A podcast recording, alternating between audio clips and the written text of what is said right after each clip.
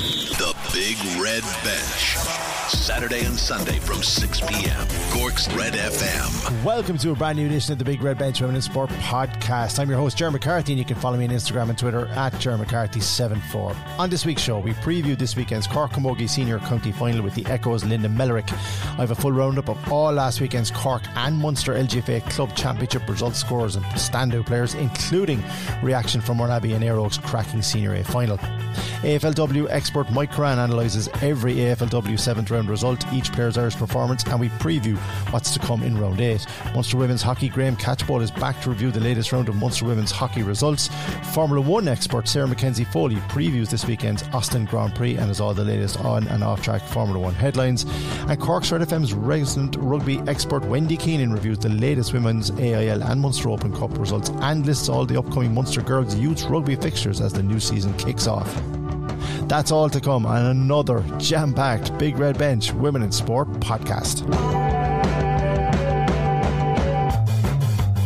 Hey, hey, hey, hey. Hey, hey, hey, hey. Echo Live.ie and the Echo's Linda Mellerick join me on this week's Cork Red F M Big Red Bench to look ahead to this weekend's Shandon versus Sarsfield Cork Camogie Senior County Final Showdown.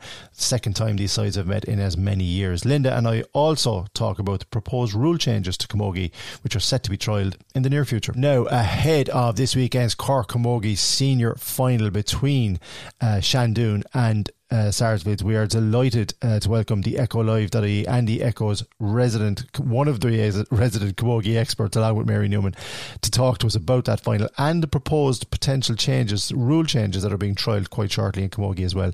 Delighted to welcome back to the Big Red Bench Linda Mellerick. Linda, how are you? I'm very good, Ger. How are you? It's a while since we've spoken. I know, it's too long, Linda, too long altogether. um, we have reached the the, the the the final round of what has been an entertaining uh, senior Camogie Championship, for me anyway, from reading you and Mary in the Echo Live.ie and the Echo throughout the season. We've reached the final. Um, two teams that we would have expected to, and you anticipated would be there, are there, but both of them had to come through very, very different challenges in the semi-finals. Um, first of all, how much are you looking forward to this final, and how good a game do you expect it to be? Well, I think, Ger, if it's anything like last year's final, mm. that was an outstanding game. Um, I thought the second half was outstanding in particular, um, and I think if we've anything even close to that, it'll be a great game. Um, I'm looking forward to it. Hopefully the weather conditions will allow for, for two kind of fast hurling teams to go at it. Um, hopefully the weather will improve by the weekend. But um, yeah, look, it's, it's it's a highly anticipated one. Last year I tipped Shandon. I think this year I'm leaning the other way. Oh. Any particular Slightly. reason? Well, you know, I suppose there's a number of things. Obviously, Sars are hurting from last year. Mm. Um, plus, they're now on the road for a double, which is massive for the club. And I think that'll bring huge, a huge crowd from Glanmire into Castle Road on Sunday. Um, Shandon haven't been firing on all cylinders. You know, now they only had one group game, and that's always difficult for, um, for, for division sides. And then they came over to that, and they played Courcey Rovers, and they played Cloughduv. Um, they weren't great in either game, but at the same time, they did it when they had to do it, to be fair to them. Um, they pulled, uh, particularly against Shandon or Cloughduv there in, in the last seven minutes. Um, but, you know, they, they have a couple of weaknesses. Their bench isn't as strong as Shandon's, or sorry, as Sars. But at the same time, they have killer players who, if they perform, could could win the game for Shandon. Mm. You know, they have a lot of great players. You know, obviously they have the Mackeys and they have Amy O'Connor, and you know, but they have other, you know, experienced Cork players at this stage and, and club players like you, you Niamh O'Leary, you Sinead Mills, you have um, Susan K. Brosnan. You know, you have a number of players there. But again, then you've Shan- you have Blackrock playing on um, on Saturday, and I think there's seven players involved there, and they're key players: Hayley Ryan, you know, Méabh Cahalane, who came on the last day, Roisin Defeatic, uh, Clean O'Callaghan, you know, big players as well. And win or lose, you know, I'd only be more worried if they win from, from a Shandon perspective, mm. how they, you know, it's a long time coming for them, to be fair, and it would be great for them to win it, to be fair to them. You know, they, they, they've been knocking at the door for a long time. Um, and you'll wonder how they'll react Saturday night with, with their teammates to that. But, you know, as I, I was writing there to my today, you know, surely, you know, the lure of a third senior title in a row, and with a big, big crowd watching, which what I expect will be a big crowd, you want to do yourself justice. So I, I, I would, you know, and while they might be a little bit heavy-legged on Sunday after Saturday, um, you would imagine that they, that they should still be able to, to drive on. So there's a lot against Shandon in that regard. Um, Sars, on the other hand, I think Sars are better this year. They're they're playing with a more confidence. Um, they've got a number of players back. Uh, Niamh O'Connor is a big addition in, in, in the back line, in the half back line. You've Olivia McAllen back. You've Lucy Kelly back. Lucy Allen was the star forward along with Orla Mullins coming to the final last year, and then missed the final through injury, and she's back. So there's, you know, if you, if you were to look at it stat for stat and point for point, you'd say, look, this is leaning towards Sars. But again, as I said, you have uh, two star forwards up there for Shandon. If they get space and they go on a rampage and hit four goals, well, then it's a different story. Mm. But, you know, I'm sure Sars will have to work on that too. How much will the semi-finals that both teams, like, I mean, Saint Catherine's were behind for so long against Sars and got it back to one point towards the end, and how much of the semi-final for Shandon against, I, I, I know you wanted to mention Cloughduv because they really have been one of the big bright sparks of this particular championship. Both finalists came through serious, seriously tough tests in the semi-final, plus now Shandon have the experience of some of their players playing the day before county finals in the past, so I think they They'll just they'll, they'll do what they have to do when it come when the time comes. But those two semi-finals, Linda, that you wrote about in Echo Live today and on, in the Echo, um, they were the they were serious tests for both of these finalists. They were, and will massively stand to both sides, you know, for different reasons. Uh, I mean, Shandon were put to the pin of their collars for the whole game by Cloughduv. Uh, an incredible defence that Cloughduv have. Uh, as I've said in a number of reports, conceded just two goals throughout the whole campaign, both, one from a penalty against uh, earlier in the round, and then uh, one, and then just the, the one in, in come up to addition, come up to full time in, in the semi final. Um, the fact that Shandon dug it out will further build their belief and bond. Uh, Sars, on the other hand, were, were, were cruising. And, and left it slip and, were, and and did struggle when Catherine's ran at them down the middle, and they conceded three second half goals, um, four in total. You know, to see, concede four goals is a lot. Now, two of them were fortuitous, to be fair. Um, but, this, you know, so are there gaps in the Sars defence that weren't there in the Cloughduv defence? That's that that's that's what I'm wondering. Um, despite the fact that you Sars have kind of more reputable and well-known names than Cloughduv, but Cloughduv have, you know, they have a great team without without having any superstars, and, and sometimes that's worth its weight in gold, you know. So I think both sides, for different reasons, will take what they needed to take from those semi-finals, um, belief, and at the same time, you know, not taking your foot off the pedal when you have that lead. I mean, it was the opposite for Sars really in last year's final. You know, they were so slow to start, and Amy O'Connor had won four before. Shandon, or sorry, before Sars even blinked, mm. and and they drew level in the second half, but they just never took the lead. And I think that slow start will re- really probably played on their minds, and they came out in the semi-final just gone against Saint Catherine's. Geez, they tore out of the blocks. They were brilliant. So you'd imagine they'll continue that trend into the final. And Shandon have been slow enough to start this time round. So you know. Um, Look, swings and roundabouts, roundabouts mm. isn't it? It is, and, and look, it, it's a very difficult one to call, as you said, but it's interesting that you're kind of, I, I understand now why you're going for Sars, and the way you've explained it there is very succinct as always, but uh, it, I suppose the big thing here, Linda, is that it promises to be a cracking final between two teams that know each other well from last year, a big crowd, big occasion for Castle Road, and, and, and a proper occasion as well to end what's been a very, very entertaining Cork Senior Camogie Championship this year, um, which takes place this weekend between Sars and Shandon. Before we let you go, we do have to just mention the fact that uh, news broke this past week of the trialling of potential proposed changes to camogie playing rules aimed to enhance the game flow and skill. Now, what that mouthful means is that there are six changes being proposed to the existing rules of camogie, uh, and these proposed changes, which will be trialled during the upcoming twenty twenty-three twenty twenty-four season in the third level league fixtures, are su- uh, according to the Camogie Association, will seek to enhance the flow, skill and fairness of the game while maintaining player safety. Now, we're, we we can go through each of the six of them and discuss them in depth. I mean, one of them is a con- concussion substitute, which is, you know, a correct idea and something that certainly should come in. But with somebody with your experience and somebody, you know, who loves the game of Camogie like you do, some of the new rules that are being proposed, like the quick puck out, for example, and also the clean catch, more or less a mark.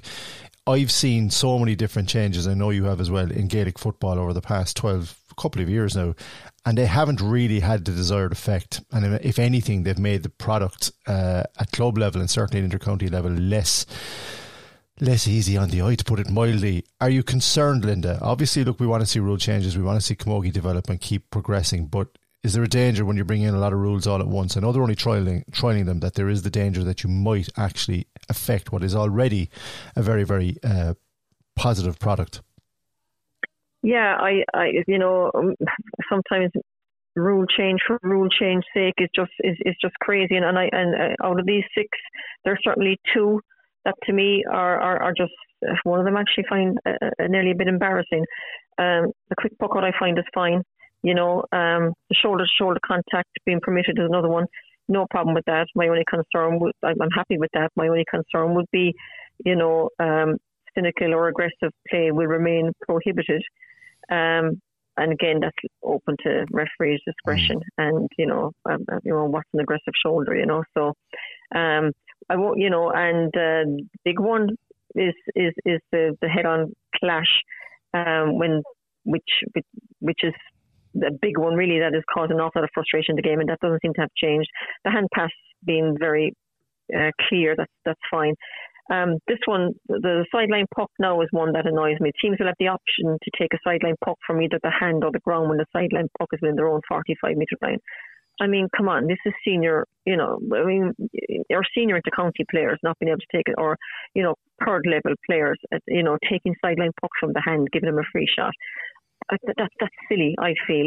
Um, then the, the clean catch, this one kind of really probably frustrates me, I think. And, uh, I mean, are we are we the A F L now, or what are we, you know? Uh, so, you know, if the ball is pucked to you outside outside your own forty-five metre line from your keeper and you catch it, then you, then you remark. In other words, every player has to back off you while you take a free shot. I just think it's actually...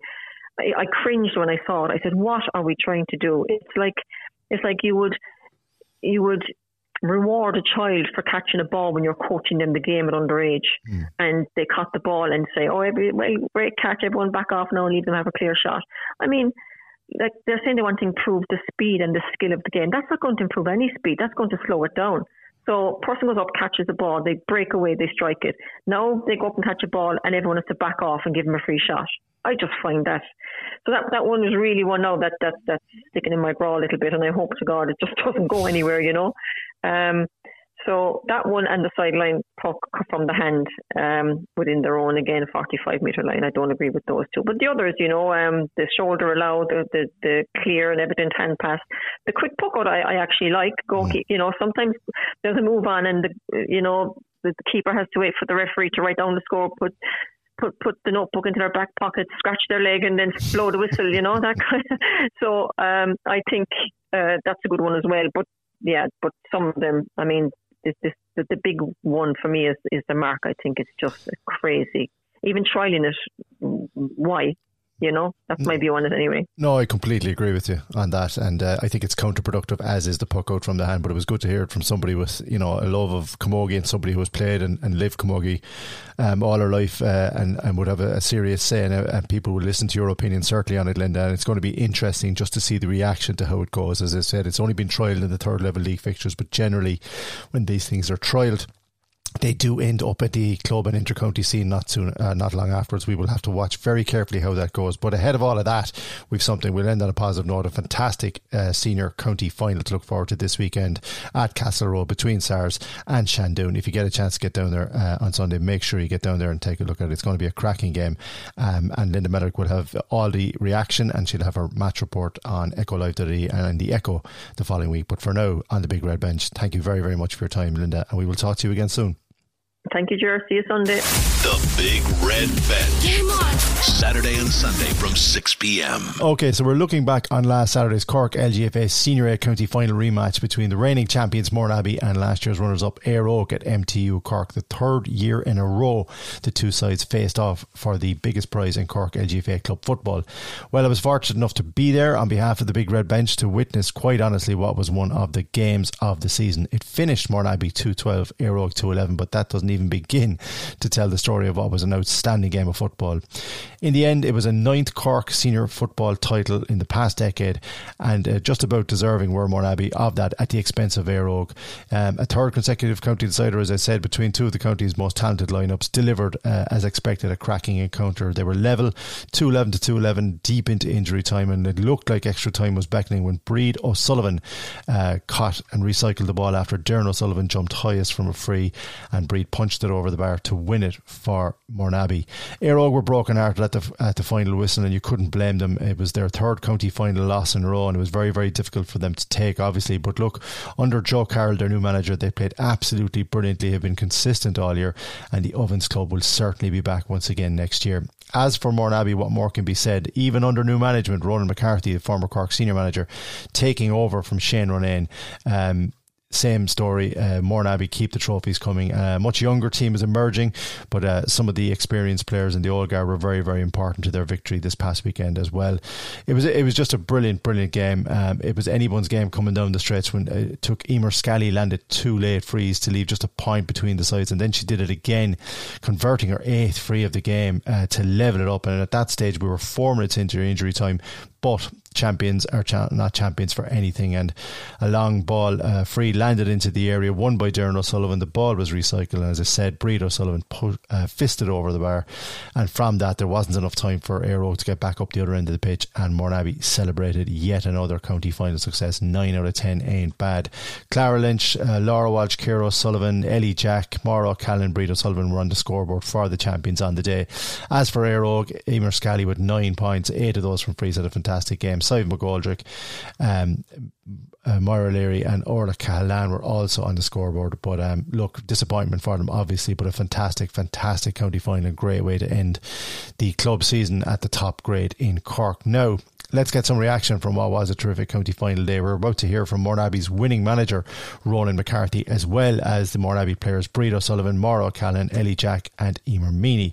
But first, here are the Lisgoold managers, Brian Duggan and Vincent O'Sullivan, plus their Cork senior, Dara Kiniry, following their club's terrific Junior D county final, three six to one six win over Ballinhassig, which was the curtain raiser to last Saturday's senior decider at M T U Cork. And this was also an absolutely brilliant contest, won by Lisgoold, but fair play to Ballinhassig, they put in a huge effort. Brilliant to see a huge crowd for both finals as well, supporting all four clubs. And as we said, we're going to hear from Ronan McCarthy, Bríd O'Sullivan, Méabh Cahalane, Ellie Jack and Eimear Meaney in just a moment. But first, the victorious Junior D county final winners, uh, co-managers Brian Duggan, Vincent O'Sullivan, and first Dara Kiniry. Dara, congratulations. You've enjoyed a lot of great days in the Cork senior jersey and in the Lisgoold jersey. You're a Junior C club next year, county championship. What does it mean to the parish and to you as well? Sure, look, it means so much to us. Like, the lads have had loads of success over the last few years, so we know what that looks like. And it's just, it's our turn this time. We've two years of losing, and we that for a while there we had no junior team, so it's just great to get back to it. And we've a lovely bunch of girls, loads of young ones there to bring us on through Junior C. Was that to fuel the last couple of defeats? And if you had a bit of success under twenty-one. Um, yeah, we we won under twenty-one. I think it was C or D this year. So again, that'll drive up. There's a lot of those girls there that might have played in that, and they, they weren't tagged on the sideline, but they've been there training with us all through the years. They're just too young yet.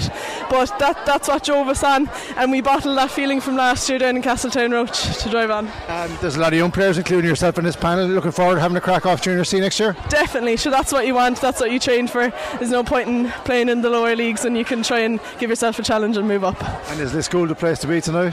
Lisgoold is absolutely down to Woods, is down to Smarts tomorrow. We have the D J on. Congratulations, well done there. Thank you very much. Vincent O'Sullivan, Brian Duggan, congratulations, county Junior D champions Lisgoold terrific battle, came back in the second half. How proud are you of this team? Oh, unbelievably proud. Uh, they had a lot of heartache in the last two years. They lost two finals, but it was never going to happen this year. We we, we, we made work of it on twenty-one final re- recently, hard work of it, and we knew it was going to be the same today. We knew that, how fast and dogged they are, but we just said never give up, never go, keep going, and they show what grit they are. And if they want to go on, they can they can go a long way in the next couple of years, no doubt. That's the key thing. It's a very young panel as well that you have, and you've really like you've really come of age over the last couple of years. Under twenty-one success, and now this. Yeah, I, th- I think the under twenty-one was the benchmark for us. Really, winning that was key, just to get a title in, Ger, you know. Um, but then we had a good mix there because we've girls that lost county finals, as Brian alluded to there, and they really wanted to win it today. I think we were nervous at times today, which you'd expect in finals, whatever. Fair play to Ballinhassig, they were outstanding. They're young as well. They're coming up the ranks as well. But I think we really wanted this today, and I think we we took it. Congratulations to you both. There's a trophy to be handed over there, so until he will done. Yeah, thanks, thanks so much, sir. Thanks, thanks boy. Bríd O'Sullivan, heart-stopping stuff, but you've done it again. two twelve to two eleven. You got the winning point. What a day for you. What a day for the club. Yeah, look, we're absolutely delighted. Like, you know, I think there's certain parts of that performance we'll look back on and won't be that happy. Like, we went seven points up twice in the game and let them back into it. But like, it just goes to show, like, you know, Laura Walsh is only fifteen years old and she won that last free. She was absolutely unbelievable today, and like, those young girls got us over the line, and like Doireann coming on there and catching that ball in the full forward line, like she's only five weeks post injury, and like she's an inspiration to all of us and all the younger girls as well. So I just couldn't be happier with everyone. Um, we're absolutely delighted.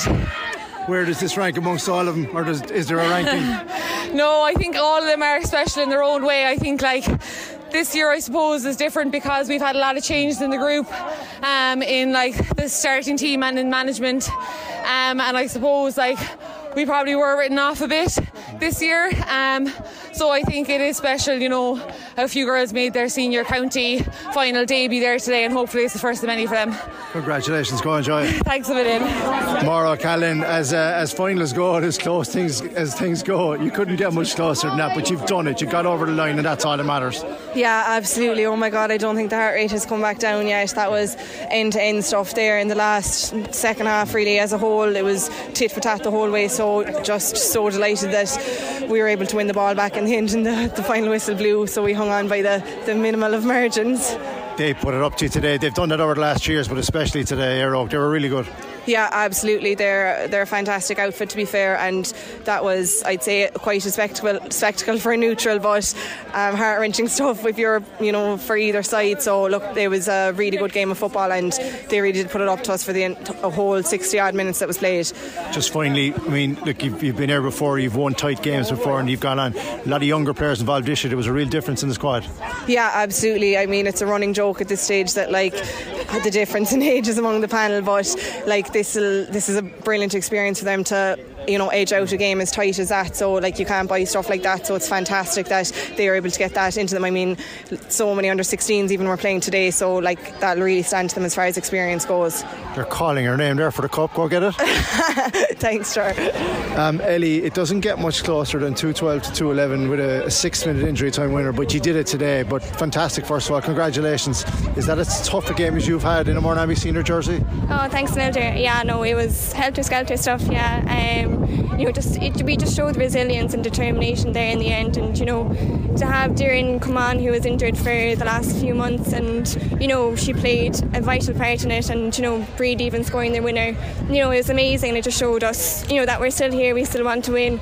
And, you know, looking back on last year, it was unlucky that we lost against Ballymac. So, you know, we're we're backing at it. So, yeah, no, thankfully we won today. Um, the difference as well, I think, Ellie, is that there's a lot of younger players like yourself have come through and you've matured. What kind of, like, that experience and winning that type of game, you can't put a price on that. That's really going to bring you on. Oh, yeah, not at all. And I suppose you can't take these wins for granted either. And, you know, it just shows that, like, you know, the players coming up, you know, they've... you know, they've had like such good training before this, and, you know, they came in here with a positive attitude, and, you know, they fitted in perfectly. So yeah, we're so um, happy to have them on the team. Another crack at a Munster Championship, young team, good panel, some players come back from injury. Looks looks good so far. Yeah, I know we're going to enjoy it uh, today now, and then head back out in the field on Monday, Tuesday, and, you know, hopefully retain the Munster again. Congratulations and well done. Uh, cheers, thanks, Jay. Eimear Meaney, heart-stopping stuff. One point victory deep into injury time, but you are county champions once again. Yeah, look, it's unreal. I think my heart is, is still going ninety there. It was it was really, really tense at the end. We knew, like, third year meeting them, yeah. It was going to be just as tough, if not tougher, and they absolutely brought it to us today. Till the very last minute, it was anyone's game, but we're delighted to get over the line. This one is really, really sweet. Is the experience of previous finals that you've gone through like this, has that was that key today for so many young players involved as well? I think, yeah, like we, we have a really good mix. Obviously, we've, we've lost a few players over the last few years, but the, the youth that's coming through is unbelievable. Their talent, and then I think a mix with us oldies, our, our experienced players, as you like to call them. We have a good balance. So, look, they went out, they have no fear, and I suppose we have that little bit of experience then, and, and it works well. Of all the ones who've won, this is one one of the closest but sweetest. Yeah, absolutely, yeah. Listen, congrats and enjoy it. Thanks, Ger, thanks very much. Uh, Ronan McCarthy, first of all, congratulations. Fantastic victory for Mourneabbey, nine in the last ten years, your first year in charge. Before we talk about what we just saw, why did you want to take this job on? Why did you want to get be, be, a, be a part of what is the Mourneabbey juggernaut over the last few years? I, look, I, I suppose I hadn't. I'd been coaching uh, girls in Douglas um, with my own my own kids um, once I had finished with Cork. So, listen, I, I you know, they they were very interesting. Um, I suppose proposition when when I was asked, and um, they're a team with, you know, obviously massive ambitions every year. And I suppose, look, it was something that took me out of maybe my comfort zone, in that, you know, it, it was certainly different for me. And Um, you know, they've been a fantastic club to work with, fantastic group of players to work with. Um, there's such, I suppose, quality throughout it, throughout the club and, and, and the team, and a great bunch of young players coming through as well. So there was an awful lot really attractive about it, and, and, and I really, really enjoyed it. Did you enjoy today? I know the result is there, but from a manager's point of view, Bríd O'Sullivan getting that injury time winner, but what went before, there was just nothing between these sides. No, there was nothing, and, and that was going to be the way. And um, I suppose there's been a lot of change, let's say, from the team three years ago that won three years ago. I think I think maybe nine of that team, uh, you know, in total, with five from two thousand twenty-one and four from two thousand twenty-two, aren't here today playing, which is massive change. But but there's really, really good um, quality players coming through underage, and I think the club. The club, I suppose, to be fair, you know, while they want to win now, they're also looking forward to the next group of players, because, you know, Bríd and Darren and all those, Ciara, listen, they're fantastic players, but they're not going to go on forever. So I think this is an important one for the club, in that it's maybe a transition into a into a new team, and if you can do that and keep winning, then all the better. Just finally, the maturity that your younger players that you mentioned showed today, like losing the lead twice but still having enough in the tank to come back and put away a really quality team like Eire Og, that must give you hope heading into Munster. Oh, it does, and and listen, when when you come through, when you come out the right side of a of a game like that, you know, we could have equally have lost it, you know, and um, you know, you come out the right side of it, it brings players on. You know, we got a lot of young players into the team, young players starting, and it'll certainly help them. Um, you know, it'll help them as we go into the into the Munster campaign. But um, listen, what we do is, you know, we'll savour and enjoy today. Uh, every one of them counts. You never take it for granted, and, and the club certainly don't. And uh, look, they're, they're, they're a wonderful bunch of players. They show great heart today, despite setbacks. You know, losing Laura Fitz. We obviously didn't have Darren for the game. We got her in at the end, um, and despite all that, you know, they kept at it and kept at it and got got, got there eventually. Congratulations, well done. Okay, thank you, thanks. Now, a busy weekend of Cork L G F A and Munster L G F A matches began with newly crowned Cork Junior A county champions O'Donovan Rossa qualifying for the twenty twenty-three Munster L G F A Junior A Championship semi-finals. The West Cork club overcame Tipperary's Lochmore Castellini to reach the Munster Junior A Last Four in Tipperary last weekend. Playing against a strong wind, Rossas led their opponents one four to five points at the interval before adding two second-half goals to seal a three twelve to two eleven victory in Temple Tuohy. Ava O'Donovan played a pivotal role in the Skibbereen club's victory by top scoring with two seven.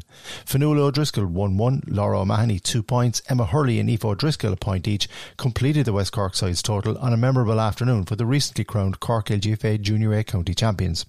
O'Donovan Ross's reward is a Munster semi-final away to Clare champions Newmarket-on-Fergus this Saturday. Also this weekend, Cork L G F A S F C County B champions Castlehaven will be the other West Cork team on the road. The Haven faced Tipperary's Comera Rangers in the Munster Senior B semi-final on Sunday afternoon. A positive Cork L G F A weekend was completed by Glanmire's Munster Intermediate quarter-final win away to Galtire last weekend. The newly crowned Cork Intermediate champions defeated their Waterford opponents five ten to zero twelve, thanks to two one from Ellie McCarthy, one two from Orla Roach and Michelle Delay, three points from Méabh Cahalane, and one point each from Evie Toomey and Ava McCarthy, with Lucy Green scoring Glanmire's other goal. It was a good all-round team performance, with Ellie McCarthy, Ava Carey, Claude O'Donovan, Ellen Murphy, Abby O'Mahony, Evie Toomey impressing for the winners. The pitch was heavy and difficult conditions on a day the referee decided to show six yellow cards across what was a competitive but not really a dirty game. Either way, Glanmire will now travel to Tipperary for their Munster Intermediate Football Championship semi-final against Bóthar Láithreán Duala on October twenty-eighth. On to the domestic Cork L G F A season, which is reaching the final rounds across numerous grades over the next few weekends. Tighe McCorrig will face Rockbourne in Saturday's Cork L G F A Junior B County Final at M T U with a three o'clock throw-in. The West Cork club overcame Carrigaline two eighteen to three twelve after extra time to seal their county final berth against an in-form Rockbourne who saw off Bishopstown in the last four. The Big Red Bench will provide live updates and all the reaction from what should be another cracking county final between Tighe McCorrig and Rockbourne, the Junior B County Final at Cork's M T U, three o'clock on Saturday. In the Junior C County grade, Mallow edged Saint Peter's fourteen points to two five to qualify for this year's county final. Mallow will face the winners of this midweek's second semi-final between Éireann's Own and Ballinora in the Junior C decider. Bandon will take on Youghal in this year's Cork L G F A Junior E County Final following a one sixteen to one four defeat of Knocknagree last weekend. The Lilywhite scores came via Kate McLaughlin with seven points, Laura Cummins one one, Maeve O'Flynn two points, Niamh Sugru, Ava Long, Emma Tarrant, Jane Tarrant, Anne-Marie Troy and Hannah Buckley, who each got a point. Youghal edged Cline one nine to one seven in a cracking semi-final on the other side of the draw, and those two teams, Bandon and Youghal, should provide an outstanding Junior E County decider. West Cork club Oibe Ladies also prepared for their adult Cork L G F A County Final appearance with a semi-final one six to zero three victory over Dripsy last weekend. Ciara Deasy one one, Grace Tobin three points, Annie Condon and Sarah Harrington a point each were on target for Oibein. Ballincollig overcame Glanworth by a single point, fourteen points to one ten, to set up a showdown with Oibein in the decider. Both the Cork L G F A Junior E and Junior F County Finals are currently pencilled in for Sunday, October twenty-ninth. A number of U sixteen Cork L G F A County Finals were also completed last weekend. In the U sixteen A two decider, Middleton proved too strong for Saint Michael's, Douglas overcame Beara four eleven to two seven in the U sixteen C Final, Clonakilty edged Ballinora two four to one six in the U sixteen C County Final, and Carrigaline defeated Macroom two seven to one four in the U sixteen C two decider. Earlier in the week, Saint Val's and Dunamore served up a cracking under sixteen B County Final in which Saint Val's emerged four eleven to two eleven winners. That's all the roundup from this past week and weekend's Cork and Munster L G F A championships. We'll have all the action again uh, next weekend uh, with another review on the Big Red Bench Women in Sport podcast. And don't forget, as we said, on Saturday we'll be pitchside at Cork M T U for the County Junior C Final between Tighe McCorrig and Rockbourne at three o'clock. Be sure to join us for that. Missed the show? Grab the Big Red Bench podcast at red f m dot i e. Cork's Red F M. A F L W Ireland's Mike Curran joined me on this week's Cork's Red F M's Big Red Bench Women in Sport podcast to provide his analysis, comment and expert coaching opinion on every single one of this past weekend's A F L W Round six games. Mike also gave the lowdown on each Irish player's performance following the latest weekend's action. We also preview the upcoming Round seven matches as well as analysing the latest A F L W Irish Player of the Week week and year standings. Okay, it's one of my favourite times of the week again because I get to talk all things A F L W with A F L Ireland expert and coach to the stars Mike Curran, who is in the depths of West Clare in the middle of a storm, so hopefully he'll last throughout this entire segment, but if not, you'll know why. Mike, first of all, are you safe and how are you?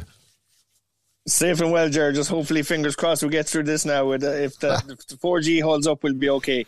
Good stuff. Let's crack on because there's a lot to talk about. We started the Round seven recap uh, last Friday, October the thirteenth. The Adelaide Crows putting up a score on the Western Bulldogs, fifty-nine to seventeen. The Adelaide Crows Irish for the coming season are Niamh Kelly and Yvonne Bonner. But the Crows remain undefeated after a forty-two point victory over the winless Bulldogs, Mike. Yeah, the only undefeated team now after Round seven. Adelaide Crows absolutely flying it. We predicted this last week that it wasn't going to be an easy night for the The Bulldogs, and that's definitely how it turned out. Now, it was a, a fairly physical battle, in fairness, but Adelaide were well on top on this one. There was some bad news for them with an A C L injury to one of their young forwards, Abbey Ballard. So um, that was some bad news to come out of the evening. But again, you know, strong midfield showing from their stars, Anna Hatchard and Ebony Marinhoff. But it was an Irish star, Niamh Kelly, who stole the show in this one. You know, Niamh is having an absolutely storming season. She was brilliant here again at Norwood Oval. Uh, she has scored... I'm going to bet on the goal of the year already. I'm sure most people will have yeah. seen it by now. If not, check it out on social. Absolutely phenomenal.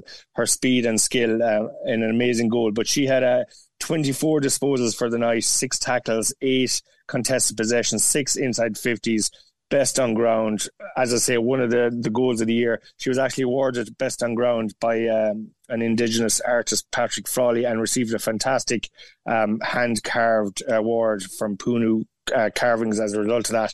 Well deserved, absolutely flying for Niamh. Um, in terms of the other Irish, Yvonne Bonner didn't play this week. She injured her knee the previous round, but she's tracking well to come back in a, in another week or so, so I'll expect her back soon, so it's not too bad.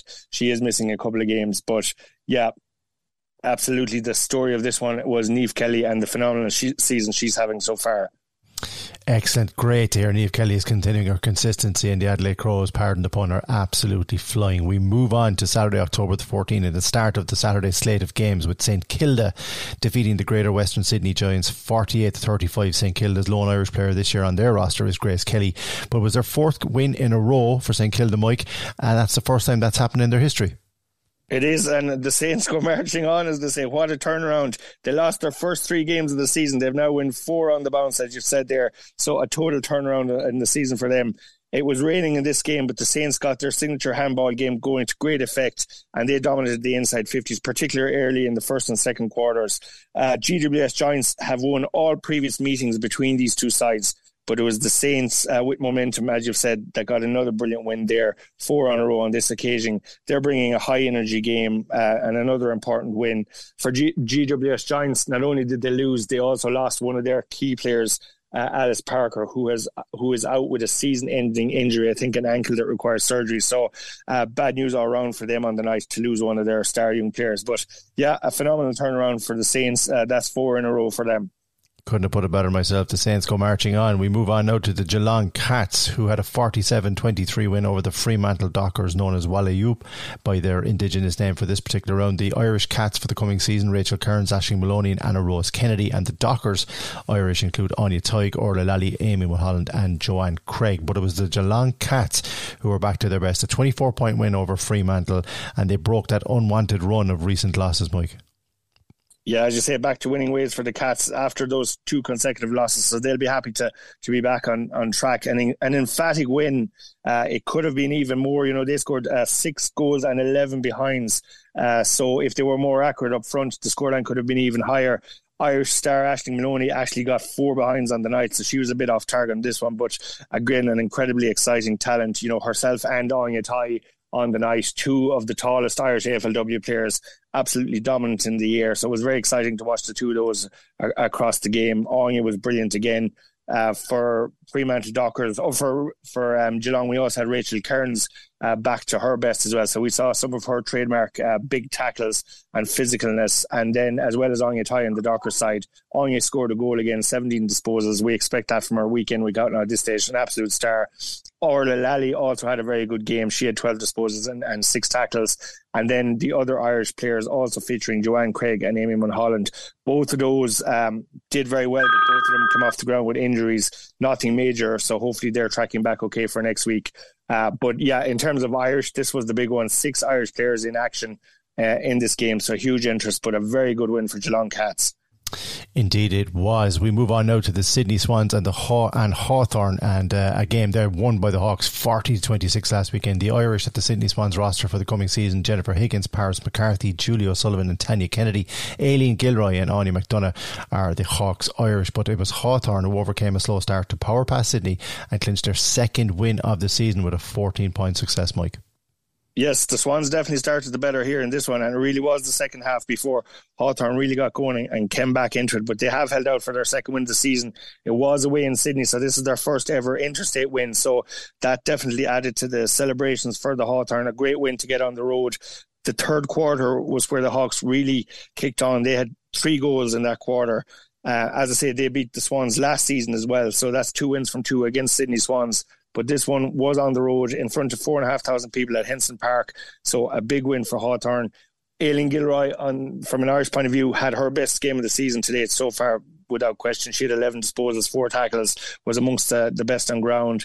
Anya McDonough put it on repeat, two goals again this weekend. You know, absolutely incredible scoring um, run here. She's now gone seven rounds scoring a, a goal or scoring in, in every round. It's never been done before, and she has nine goals in total for the season. So absolutely critical to uh, Hawthorn's uh, scoreboard pressure there, and brilliant to see that from Anya, and who's to bet on her stopping at this stage with only three rounds left to go. And then on the Swan side, we had Tanya Kennedy uh, featuring this year as well. But yeah, Hawthorn will be very happy to get that win, and as you say, their second win for the season. Yeah, and let's hope Anya McDonough can keep up that record. It's fantastic. She really is one of the standout players, along with Aileen Gilroy, for the Hawks this season, and a good win for them over the Swans. We move on to the Gold Coast Suns, who fell to a fifty-seven twenty-one defeat to the Brisbane Lions. The Irish on the Brisbane Lions roster for the coming year: Orla O'Dwyer and Jennifer Dunn, Clara Fitzpatrick, Niamh McLaughlin and Cara McCrossan are the Gold Coast Suns Irish. But it was Brisbane who maintained their dominance over the Suns with a hard-earned win. But Gold Coast still gave a good account of themselves in this one, Mike. Today, you look at this as the the Q clash, as they call it, up in Queensland, the Queensland Derby. There's a trophy um, to be won, so there's silverware, and and who doesn't want to win silverware at any stage of the season? But it was the Lions who continued their dominance. They've won every one of the Q clashes so far. This was the fourth edition of it. Uh, to be fair, you'd have to say that Gold Coast Suns have improved dramatically across the last few seasons. This was their best showing to date, but it, there's still a bit of a gap to be bridged between themselves uh, and the top teams such as Brisbane Lions, but they're definitely having a, a much better season. Brisbane won all four quarters here. They were seventeen points up at half time, so uh, it probably wasn't in doubt that, that they were going to win. We saw some massive highlights here. A, a mark from Courtney Hodder, who's one of the smallest but one of the most exciting forwards in the competition. She had an outstanding mark. Again, uh, we've mentioned a few highlights to check out. If you haven't seen that, go check that out. It's sure to be there or thereabouts for Mark of the Year as well. But uh, job done for Brisbane Lions, thirty-six point win. Orla O'Dwyer, um, as per usual, brilliant, twenty-two disposals, two marks, two tackles, all over the ground. And on this occasion, all three Irish Suns featured: Clara Fitzpatrick, uh, Niamh McLaughlin and Cara McCrossan. And of course, this is the first time that Irish players have featured for the, the Gold Coast Suns in the Q Clash. Um, no Irish players prior to this season, and three Irish players on the roster this season, and all featuring. But yeah, business as usual for the Brisbane Lions. Yeah, Lions going really well this year, but it's good to see that Clara Fitzpatrick, Niamh McLaughlin and Cara McCrossan were exposed to this Q clash and all the drama that comes with it. Um, disappointment for the Suns, but they'll be looking to bounce back as soon as possible. We move on to the final game on the Saturday slate of games, where the Richmond Tigers fell to a fifty-three thirty-six defeat to the Essendon Bombers at Icon Park in Melbourne. Essendon Irish this year, the lone player is Joanne Doonan, but it was Essendon who stayed in touch with the top four, Mike, ahead of a potential maiden finals appearance. But Richmond are starting to slip. Unreal from Essendon. You know, there was no Irish players involved on the night. It was the dreamtime game, but it's the stuff of dreams for Essendon. As you say, a seventeen point win, looking very solid now to be involved in their first finals, possibly even in the top four, not to mind the top eight. So it's an incredible uh, achievement for them if they make finals alone, not to mind higher up the board. This is only their second season, um, remember as well, an expansion club from last year. So it was a brilliant night for the Bombers midfield, who dominated uh, the clearance count throughout the game, and I suppose that laid the foundations for a great win for them. Uh, and again, a little bit of bad news on the injury front. Uh, one of their forwards, Darren Barrister, suffered a season-ending A C L, so that that's two again this weekend. Uh, you know, the, the dreaded A C L injuries, which are far too prominent, uh, so that would be the only downside on it. But yeah, fantastic for Essendon, and Richmond are starting to slip down a little bit. You know, a lot of close games um, that they've come out on the wrong side of, so um, it's Essendon that's riding high in the table after this one.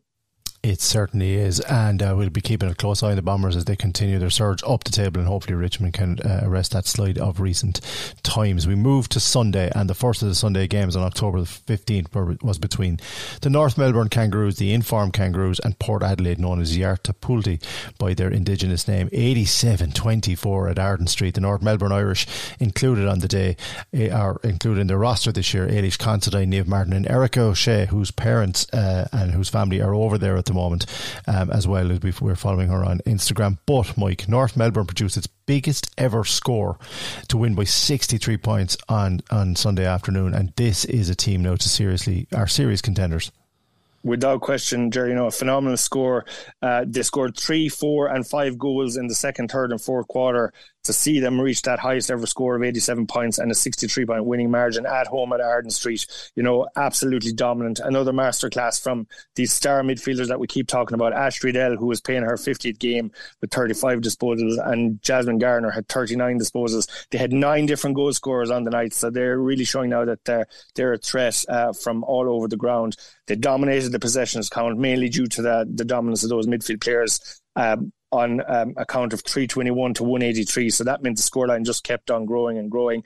You mentioned Eric O'Shea there. Yeah, we see John O'Shea decked head to toe in North Melbourne Kangaroos gear. Of course. Fantastic to, fantastic to see him back in Melbourne, you know, a celebrity around the club at Arden Street. Uh, I don't know, was it because John was there or not, but Eric O'Shea definitely had her best game of the season yes. to date as well, which is fantastic to see. You know, she had eighteen disposals, six marks, two tackles. She was amongst the best on ground for the Kangaroos. Um, brilliant from her. And on the Irish side, then we had Niamh Martin making her A F L W debut. So uh, a big milestone for her. Great to see her getting her debut there. And again, we saw a lovely moment where Niamh was presented with her debut Guernsey by Eric O'Shea, and some lovely words from Eric O'Shea there, who of course uh, lives with Niamh in Melbourne and is a good friend of hers as well. So a big night for North Melbourne and a big night for the Irish Kangaroos. Indeed, and a big week and night as well for the O'Sheas. Now that uh, Erica's dad is over there, we'll be watching Instagram intently over the coming week, because God knows where he'll end up. If he doesn't end up reffing one of the games or umpiring them, he'll be involved at some stage. We move on to the second last game on the slate from the round seven games, and this is one was between the Carlton Blues and the Collingwood Magpies at Icon Park in Melbourne. We expected it to be close, and it was. Magpies coming out on top twenty-seven ten. This year's Carlton Blues Irish on their roster, Eoin Fitzpatrick and Dania Finn, and the Collingwood Magpies Irish include Sarah Rowe and Aisling Sherwood. But the Pies blasted the Blues early on and went on to replace their rivals in the top eight, Mike. It was, and it was that blistering start by Collingwood. They scored three goals, two behinds to no score in that first quarter. That set them up for the win. You know, it was a tough, hard-fought, low-scoring contest in fairness, but intriguing to watch.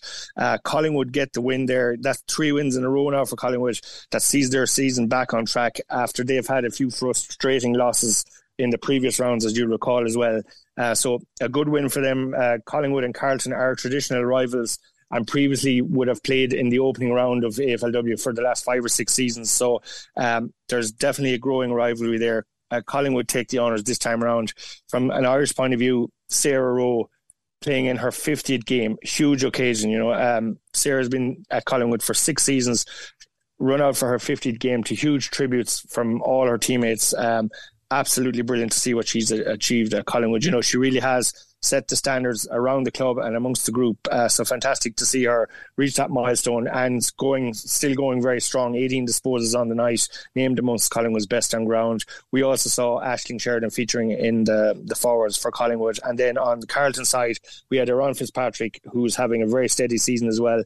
twelve disposals, three marks, three tackles, and got on the scoreboard with two behinds.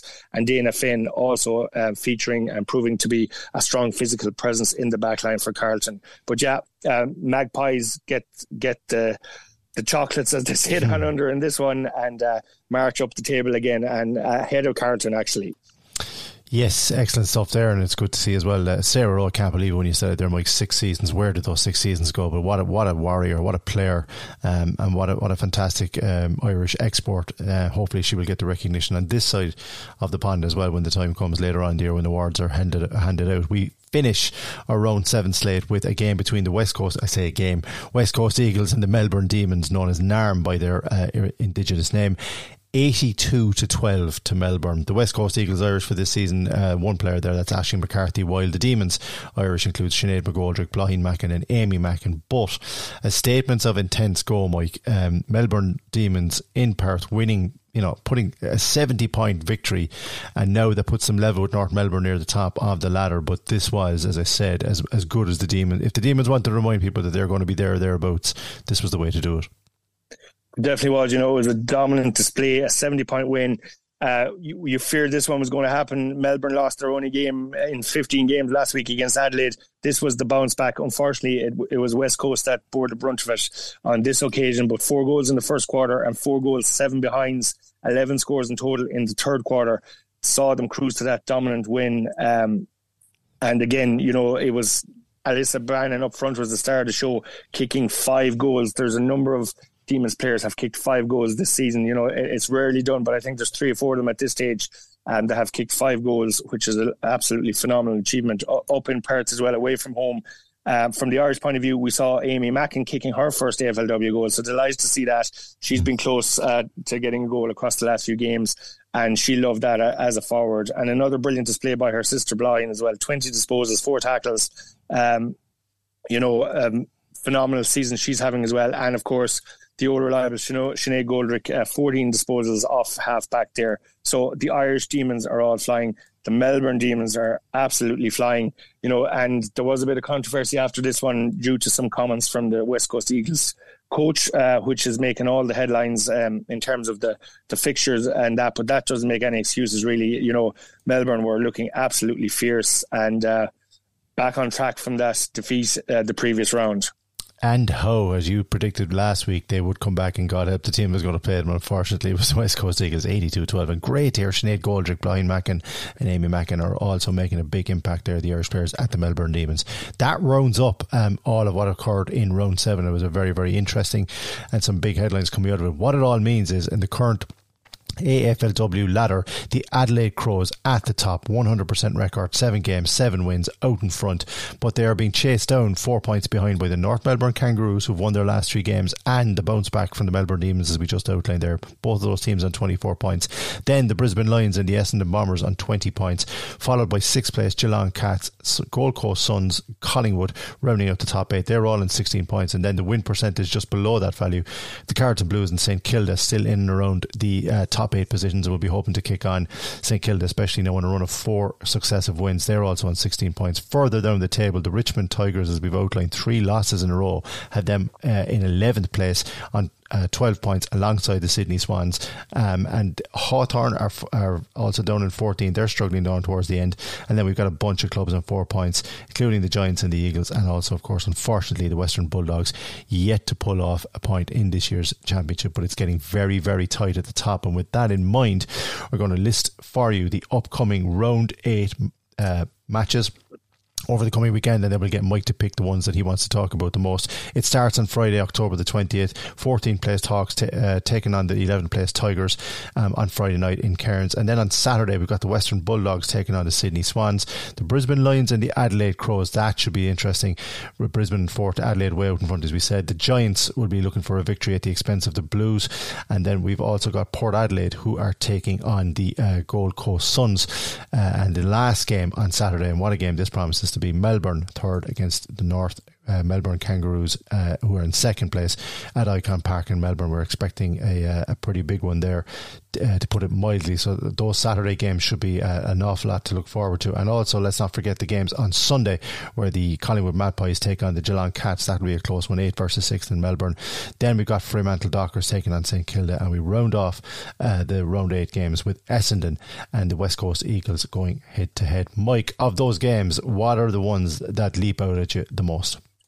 Well, again, it's easy to pick the top two games this round mm. for sure, and it's literally those top of the table clashes, starting with Saturday there, Brisbane Lions versus Adelaide Crows. This is going to be an absolute cracker. Position one versus position four. Crows undefeated so far. These two teams played each other in the preliminary final last season, and I was lucky enough to be at that game up in um, Brisbane. This this time, it's back at Brighton Homes Arena in Brisbane. Um Both these teams now are really pushing. Obviously, Crows are unbeaten, so this will be a bit of a, a test for Brizzy, who've had a few unexpected losses across the season. But yeah, this is a mouth-watering clash. Top of the table, as I say, uh, Brisbane got over the Crows in the big game last year in the preliminary final. Uh, Crows will want to make amends for that. Really excited to see that one. And coincidentally, the other big game is Melbourne versus North Melbourne, yeah. which was also the preliminary final last year. Which So it's interesting that the two preliminary final rematches are coming up in round eight. I was at that game as well at Icon Park, and you know, Melbourne went on to win that and win the premiership. In that particular game, North Melbourne had eleven inside fifties in the last quarter. any score would have got them over the line. They just couldn't do it. You felt they were missing a few key tall forwards. They seem to have plugged the holes in terms of that, with the likes of Kate Shearlaw coming in and having a great season, Talia Randall up front, a tall forward scoring five goals in the last round, Emma King. They've got the talls, so this is going to be an exciting uh, game without question. And these teams are all battling now. You know, you think they're going to be there or thereabouts for the top four. They're really battling for the top two. It's now getting tactical. They'll want to have home preliminary finals and home finals and stuff like that, and potentially down the line, home grand finals. So there is a lot on the line on each of these, uh, every game, but e- these two games in particular. Uh, and then if you look to the rest of the games, I suppose a couple of the games on Sunday would have definite interest. Collingwood versus Geelong, huge Irish interest in this one. Collingwood are on that three in a row win, and equally, Fremantle versus St Kilda, huge Irish interest. We said the Saints are marching on. We'll see, will they march on again? They've four in a row. Will they make it five? Every game now, we've only three rounds left. Every game is absolutely critical in terms of getting into that top eight. And that's where every club wants to be at the end of the home and away season, in the finals positions. And A, a result, not to mind the result, a goal could change uh, where you sit on that table, because the percentage is so tight. So yeah, another intriguing round ahead. Absolutely intriguing run. There's storylines everywhere, but those two particular games, rerun of last year's preliminary finals, as you said, lots, lots to look forward to, and that, and look forward to reviewing them with you on next week's Big Red Bench. But we finish our weekly A F L W segment with our resident A F L W expert, Mike Curran, here on the Big Red Bench every week with the look at the A F L W Irish Player of the Year standings. So how did round seven work out in terms of a winner, and how are the overall standings looking, Mike, after the latest yep. slate of games? Oh.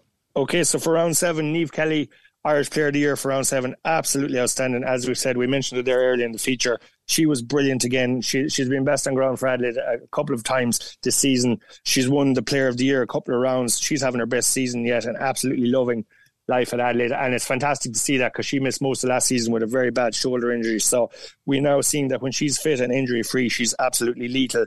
A few new names again. We always like to see new names featuring in, in the, the, the top seven. Eric O'Shea is up in second this week after her best performance. We mentioned that, whether it's the influence of John or not, she was brilliant.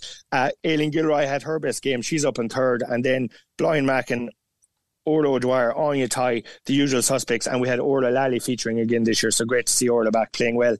And in terms of the overall Irish Player of the Year then, after round seven, Sarah Rowe is still in front with five hundred forty points, but Niamh Kelly is tagging close behind her with five hundred thirty points. Ooh. So less than two percent in it. Uh, and these two are going head to head. Then you have a, a few points back to Ash Mack on five hundred, Orla O'Dwyer on four eighty-five, Anya Tai four hundred seventy, Blind Mackin three fifty, Anya McDonough three thirty-five. Uh, so it's an intriguing uh, countdown to the Irish Player of the Year as well. It seems to be Sarah Rowe versus Niamh Kelly as well, with three rounds left to go. And we also get a lot of people asking us, how does the the longer list look outside of the top seven? So just to expand on that a bit this this week, as we're getting closer to the end, the next on the list at number eight is Aileen Gilroy, Sinead Goldrick, Aisling Sheridan, Eric O'Shea, Eoin Fitzpatrick. So All um, all fantastic players up in the top ten or eleven there. But yeah, there's nothing in it at the top. Same as the A F L W ladder.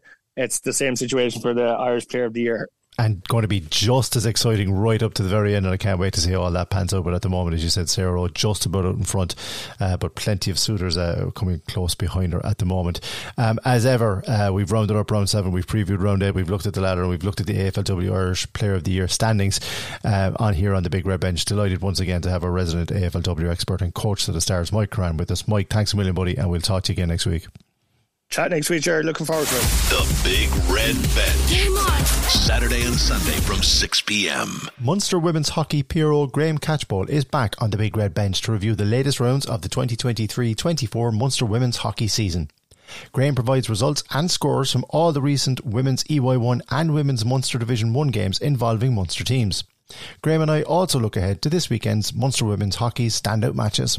Now it is time for our weekly look at all, thing, all things Munster Women's Hockey, and there's only one person to turn to for that, and that is the Munster Hockey P R O, Graham Catchpole, who rejoins us here on Corkshire F M's Big Red Bench. Graham, how are you?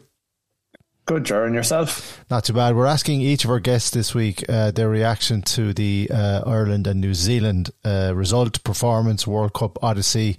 Um, I don't know if you were watching or not, but uh, your your immediate reactions, were there tears, was there, or, or how how were you? Because I was just I had my head buried in a cushion, sitting on the couch. But anyway, Yeah, very, very disappointed for them. Um, felt like they kind of left it there a small bit, um, particularly when when New Zealand were down to, to fourteen men mm. to to be, I suppose, losing that part of the game three zero. I'd say they'll be they'll be kicking themselves over that. Um, yeah, so very tough one to to take and very tough one to watch at the end.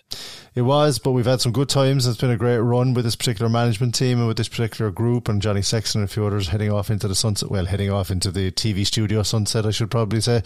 But um, uh, uh, uh, disappointing end, but very, very good memories, I think, to take from it and from the last couple of years. But we're not here to talk about that. We're here to talk about Munster women's hockey, and we start this week's roundup with a positive result for Catholic Institute in the women's E Y one. Yeah, good result on the road uh, for, for Catholic Institute this weekend, uh, coming away with a two-all draw against the, the Ulster Elks in, in, up in Belfast. So always tough to, to I suppose, travel to, to, to the north and get, get some kind of result. So they should be happy with that, I suppose. It puts them in a mid-table position at the moment um, with, with look, plenty of uh, plenty of interesting games coming up. They have some, uh, as you said, plenty of interesting games. A two-all draw on the road, but this, am I right? This is a particularly uh, quality field this year. Like you look at Loreto and Railway Union out in front, not having dropped a point. Pembroke are always strong there in third place.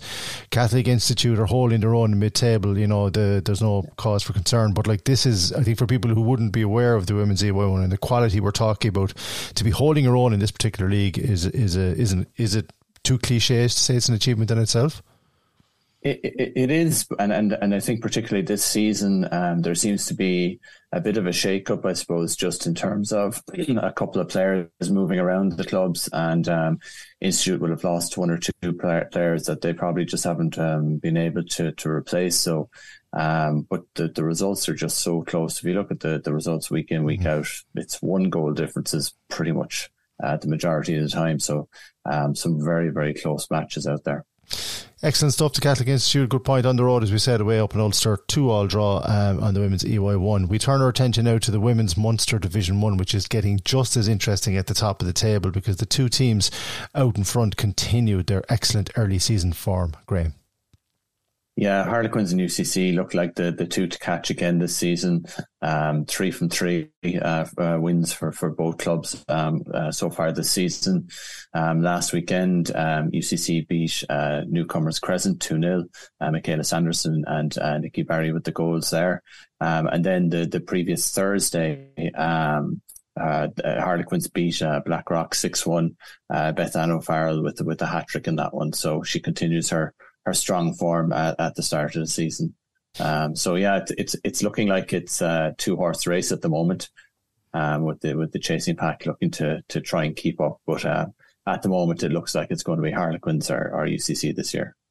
Yes, it certainly does. Maximum points from three rounds, as you said, at the top of the Munster Women's Division One League. Ashton, Waterford, Blackrock, and uh, or Ashton, Waterford, and Blackrock each on three points, and uh, potentially an opportunity to to make up ground. But you would imagine, Graham, one of the top two was going to have to drop points for that to occur. Yeah, you you would think so. And then look, there, there's some interesting fixtures ahead this weekend. Um, so Church of Ireland hosts U C C, which has always been a, a very closely uh, fought fought match.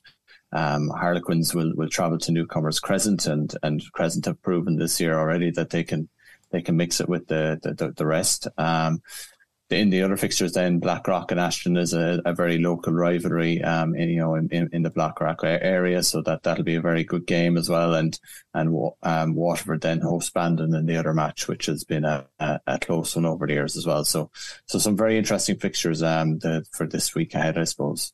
There is indeed lots to look forward to in what is becoming, as was last season, a very interesting league. Uh, two horse race at the minute. Cork, Harlequins and U C C out in front, nine points apiece, but lots to play for in very, very early days.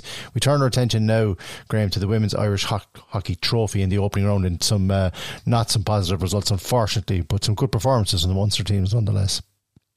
Yeah, so there was three teams in action, in action um, uh, across the province, um, hosting teams from, from Dublin in the north. Um, so Church of Ireland women were, were the were the team that came out on top, I suppose, um, in, in their uh, match with Omagh. So they won uh, won their home match uh, one nil to get through to the next round. Holly Moffat with the goal there. Um, unfortunately for Ashton and Bandon, they're, they're, they're, they won't be proceeding in this competition this year. Um, Ashton losing at home two nil to Portrane. And uh, Bandon losing uh, at home as well, two one to to Mosley. Um, so disappointing for those two clubs, but great to see um, Church of Ireland get through to the next round. Indeed, and well done to Church of Ireland. Uh, narrow victory, as we said there, over Omagh in the opening round of the Women's Irish Hockey Trophy. As you've already alluded to, the big fixtures coming up in the Munster Division one League uh, over the coming weekend, plenty to look forward to there, with possibly Blackrock and Ashton the pick of those ones. But in E Y one, Catholic Institute travel to Pembroke Wanderers, and Pembroke are currently lying in third place. They're behind the two runaway leaders at the moment, Loreto and Railway Union, who have yet to drop points, with on maximum points, twelve points each. We wish Catholic Institute all the best there, and keep track of all the Munster hockey teams throughout the weekend. Some of their um, most clubs now that I follow across social media are very, very good with scores, with, and they're getting much yeah. very getting very entertaining as well in some of the uh, yeah. Instagram posts, and it's great to see that, Graham, because this gets the word out um, about the sport. Absolutely. I mean, it, it's really important, I suppose, for clubs to, to, to, I suppose, show the fixtures that are ahead so people can go out and watch the matches. Um, we've been doing it for, for a good number of seasons now in, in, in Munster hockey, in, in, in the Instagram and the Facebook um, and uh, Twitter. And uh, but it's great to see, you know, the clubs um, putting so much content out there now and really promoting the matches. So, yeah, long may that continue. Yes, indeed. Entertaining content too, I must say. Some interesting posts. Yeah. I'll leave it at that. Uh, some interesting and funny ones as well. Um, we finish up this weekend. We've already looked at the top tables in both the Munster Division one and uh, in the E Y one leagues. But in the goal scorers table, which is of a lot of interest to uh, both players and supporters, there are a clutch of players on two goals apiece. I'm not going to through all of them, but Anna Farr, Naomi Carroll, Ivana Byrne, Isabel Martin and Zara Lowry um, are on two goals each. Then you've got Abby O'Mahony from U C C, Faye Graham from Crescent, Michelle Barry from Harlequins, Michelle, Michaela Sanderson from U C C and Emily O'Leary from Ashton, all on three goals apiece. And then the top three, Nikki Barry for U C C, she's managed four goals already this season. Olivia Roycroft from Bandon, whose name keeps popping up, she's on five, but out in front following her hat-trick yet again this weekend, Harlequins Beth Ann O'Farrell, who's having a terrific season and uh, seems to be enjoying her hockey an awful lot. She's out in front on eight, but we know that this goal scorers table can change very quickly, Graham, but it's good to see such a, a spread of teams as well, even at this early point. Yeah, no, it is. Um, look, at the, this this table will undoubtedly um, change throughout the course of the season, um, but it's um, it, it, it you know it's tight. It, it's even tight at this point. Good to see um, a couple of players there with, with more goals than games played already. So um, uh, look, I'm, I'm sure Beth Ann O'Farrell is, is is definitely the one to beat again this year. Um, so let's see if um, any of the pretenders can uh, step up to the mark over the coming weeks. Indeed, we'll be keeping a close eye on that. We'll probably have to get Beth Ann on at some point as well onto the podcast, just while she's top of the table as well, so she can gloat a little bit about it. But for now, uh, that's your Munster Women's Hockey, of course, as we always say. Keep track of everything Munster Women's Hockey across the Munster Women's Hockey social media and website throughout the week, and the individual clubs as well. Great content being pumped out. But for this week, here on Corkshire F M's Big Red Bench, for the latest roundup, we say thank you very much to Graham Catchpole, and we will talk to you again next week. Thanks, Joe. The Big Red Bench. Game on. Saturday and Sunday from six p.m. Cork's Red F M's resident Formula One expert Sarah Mackenzie Foley joins me on the Big Red Bench Women in Sport podcast to provide analysis, comment and her expert preview of this weekend's Austin Grand Prix. Sarah also looks back at the past week's Formula One headlines, including rumours of Sergio Perez possibly retiring from Formula One, the F I A targeting Lewis Hamilton's track walk incident and much, much more. Okay, it's that time of the week again here on Cork's Red F M's Big Red Bench, where we talk all things Formula One. So there's only one person to turn to, and that is Cork's Red F M's resident Formula One expert, Sarah Mackenzie Foley. Sarah, welcome back to the show. How are you? Thank you. Yeah, I'm not too bad. I'm I'm slowly getting over the, emo- the emotional turmoil of, of the Ireland loss this weekend, so it's nice to not be talking about that for a change. Yeah, there's been quite a lot of therapy online and on the radio and, and oh. on T V since then. That magical, two magical matches uh, for the armchair viewer, obviously, but not the result Ireland were looking for. But yeah, I saw I saw your pain on Instagram. Right, picture picture paints a thousand words, and it was a, an emotional roller coaster. I think trademarked that night, but. Um, We move on again. You know, this Irish team will have to, you know, transition and become something else in the coming months and years. In the interim, there's the small matter of finishing off the Formula One season. Now, although we already knew and know who the world champion was and is, three-time champion Max Verstappen of uh, Red Bull Racing, there is some news about his teammate Sergio Perez. And what is that? And uh, some unusual news, actually, and something that kind of took me aback. Sarah, can you explain? Yeah, so Christian Horner confirmed that he was going to be having a sit down with Sergio Perez after the Qatar race weekend about his situation within that Red Bull team, given obviously the poor run of form that he's been having, but also frankly, the strange decisions that he's been making at times, trying to overtake, et cetera. So there was two reports kind of emerged from the aftermath of that conversation. One which suggested that Paris has been told that if he doesn't hold on to P two in the Drivers' Championship this year at any point or by the end of the season, that he's immediately going to be replaced by Daniel Ricciardo. And that would obviously then leave the door open for Liam Lawson to take the AlphaTauri seat on a permanent basis. And then the second report was that Sergio Perez and his team have decided to take back control of the narrative. So they're not going to allow essentially Red Bull to make that decision and kind of control how Perez is going to end his career. And they, or that's where the piece has come out about potentially he's going to retire at his home Grand Prix, which is sandwiched in the middle of a kind of three back-to-back race weekends that are coming up in the next couple of weeks. And I think, to be quite honest, I think there's a strong possibility both of those reports are correct. I think it's obvious to everyone that Perez is no longer the right driver to have in that second seat. And on the other side of things, he doesn't want this to be the way that he goes out, you know, being kicked out of that seat and replaced. So I wouldn't blame him if he did decide to to take back that control and just say, look, it's it's earlier than I would have liked to finish up, but I want to be in control of, of how this ends. Yeah, it strikes me as the, the P R and the media and the Perez, Checo Perez team, correctly as you've pointed out, they're taking control of a situation that has not yet materialised. But looking at the driver standings, we already know Max is way out in front. Perez has two hundred twenty-four points heading into the last few Grand Prix. Lewis Hamilton, the Mercedes, uh, has one hundred ninety-four. Alonso and the Aston Martin, even though he hasn't really featured much in the top four mm-hmm. or five, one eighty-three. Carlos Sainz Junior is on one fifty-three. So it's not beyond the realms of possibility that he could be overtaken. Um, exactly. Is this just Christian Horner and Red Bull's easy way out?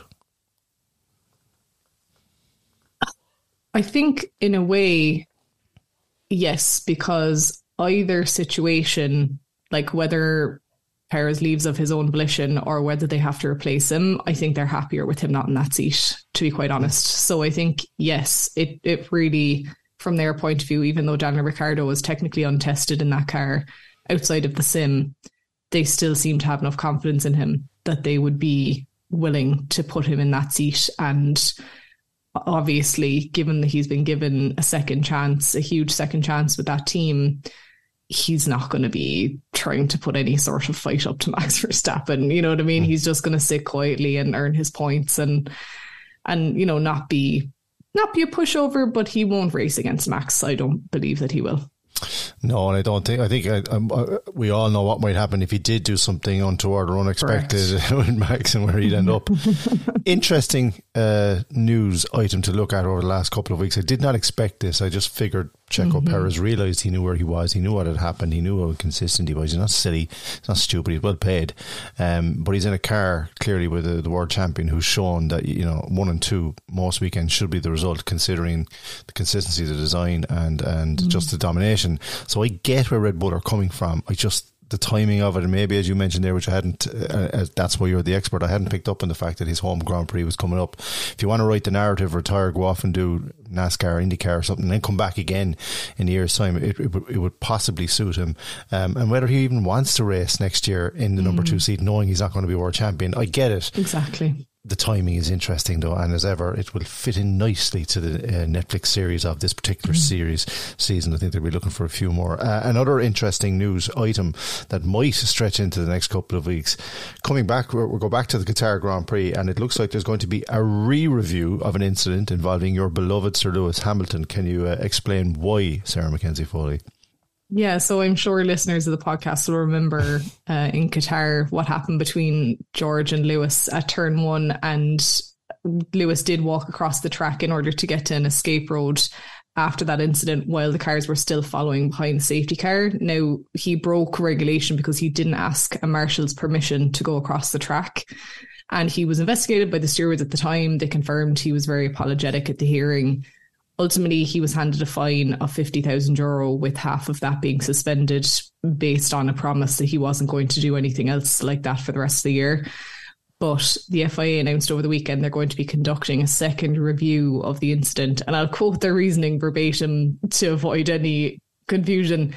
They said, however, in view of his role model status, the F I A is concerned about the impression his actions may have created on younger drivers. And obviously there's been fairly widespread concern about that phrasing. Um, unfortunately, I think this isn't the first time that we've seen him targeted by the F I A. It was just actually this time last year he had the ridiculous jewellery saga, which we're all still trying to forget. um, but I think what's really troubling here is that the F I A are suggesting that they're going to police different drivers differently based on their status. And we just can't have that in any kind of sport. We really, it's not sport anymore if you start to do that. And it's just, you know, Lance Troll, Lance Stroll shoved his trainer at the same race. Does he deserve a second review for being, you know, not behaving in, in the way of a role model? It, he isn't going to get one, but Hamilton is.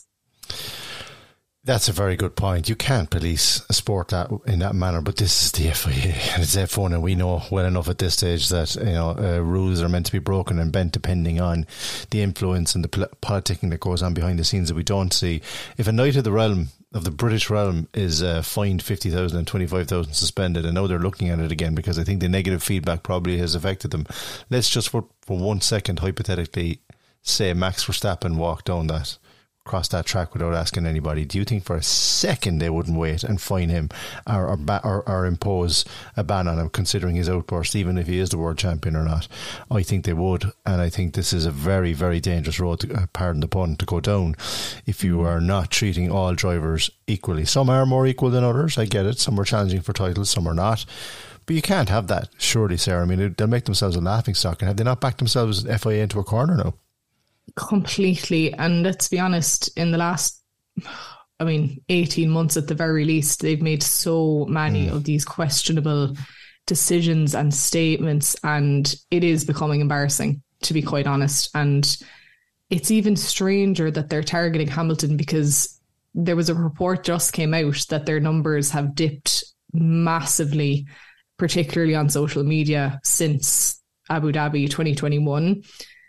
And to target the person who is, you know, alongside Max, and a lot, in a lot of ways, particularly in America, gathers the largest audience for your sport. Why would you target him? Why would you single him out? It just, it doesn't make sense on any level, but it really is embarrassing. It, exactly, and you've summed it up very succinctly as ever there. It is embarrassing, and I think maybe it was a slow news week and somebody decided just to leap on this, but um, they should have done it in the first place. They should have just gone with what they had said, broken the rules, we've accepted your apology and we're going to ban you, but we do the exact same for every other driver, and this wouldn't even have been a story. Now it's a big deal, and now there's going to be even more column inches uh, from the F one uh, journalists saying, well, if this is, as I just said, if I gave the example of Max and Max got a ban, we'd all be hearing about it. So this one's going to rumble on again for a few weeks, which is great news for us. It's an extra thing to talk about. But this weekend we have a very, very exciting Grand Prix to look forward to. It is the twenty twenty-three Austin Grand Prix in the United States. Last year at the Circuit of the Americas, Max Verstappen came home and won, took all twenty-five points, but Lewis Hamilton came in second with the Mercedes, Charles Leclerc in the Ferrari, uh, Sergio Perez in the Red Bull, and then the two McLarens uh, before Fernando Alonso rounded out the top seven. This is an unusual track, Sarah, is how I describe it, in that depending on the conditions, depending on the, and like the tyres are going to be huge here, as they have been, mm-hmm. un- unfortunately, over the last two races. I'm not going to ask you to predict the outcome because we know who's going to win it. But the rest of the field now, with so many, so few Grand Prix left, this is a real opportunity for drivers to stake a claim and possibly get a podium between here and the end of the season. Absolutely. And I think aside from the folks that you mentioned from last year's result, I think you can add certainly Carlos Sainz in there. I think he's been, obviously, you know, unfortunately he wasn't able to run previously, but I think he'll be even more keen to get back out on track and competing after that. And certainly the two McLarens are going to be very dangerous.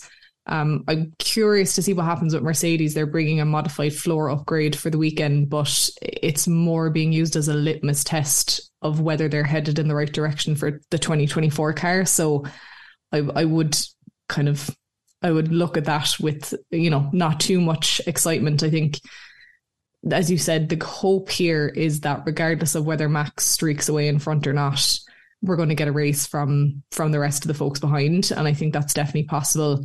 And if not, we'll have all the cheesy, celebrity-fueled, endorsement-based uh, entertainment.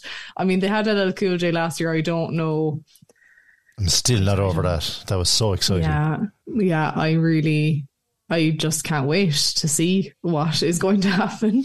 Well, I can tell you the Beckhams are going to be there because they have a Netflix series out at the moment and they want to be co-promoting the Messi one that's coming out in, uh, on Apple. So I know he's going to be there, Beckham, because, you know, he, he hates, he shuns the limelight, but he'll probably turn up. Um, interesting about McLaren. They are still in fifth place. They're, they're, they're only eleven points, if my arithmetic is horrifically wrong, behind Aston Martin in the manufacturers. Surely you'd be trying everything possible to finish top four and ahead of Aston Martin, or is this now an acceptance... we know our season's over, or is that, am I reading too much into it?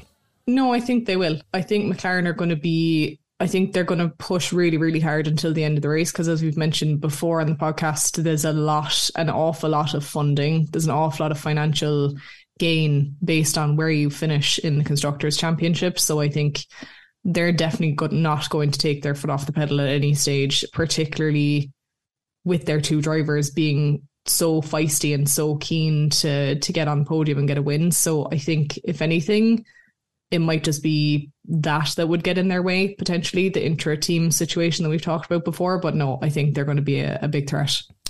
Yes, let's hope so, and let's hope it's a good Grand Prix. It certainly has the track uh, and the history and uh, a lot going on, as we said, further down the track, uh, aside from Max Verstappen coming home, the Constructors as well to be secured. Uh, we finished this week's F one uh, segment with uh, news of the finale of the Formula One Academy, Sarah.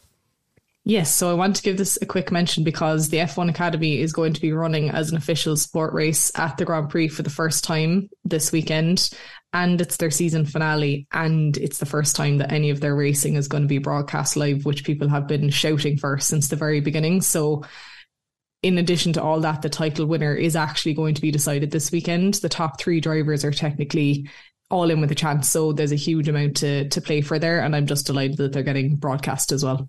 Excellent stuff, and uh, we'll talk about that as well as a review and a debrief of the Austin Grand Prix, which takes place this weekend on Sunday the twenty-third of October, um, or not, not the twenty-third, sorry, it's, it's it's this Sunday, my dates are out of sync, um, and we will review that and everything that happened on and off the track on next week's Big Red Bench Women in Sport podcast with our resident Corkshire F M Formula one expert Sarah Mackenzie Foley. But for this week, thanks very much, Sarah, for joining us.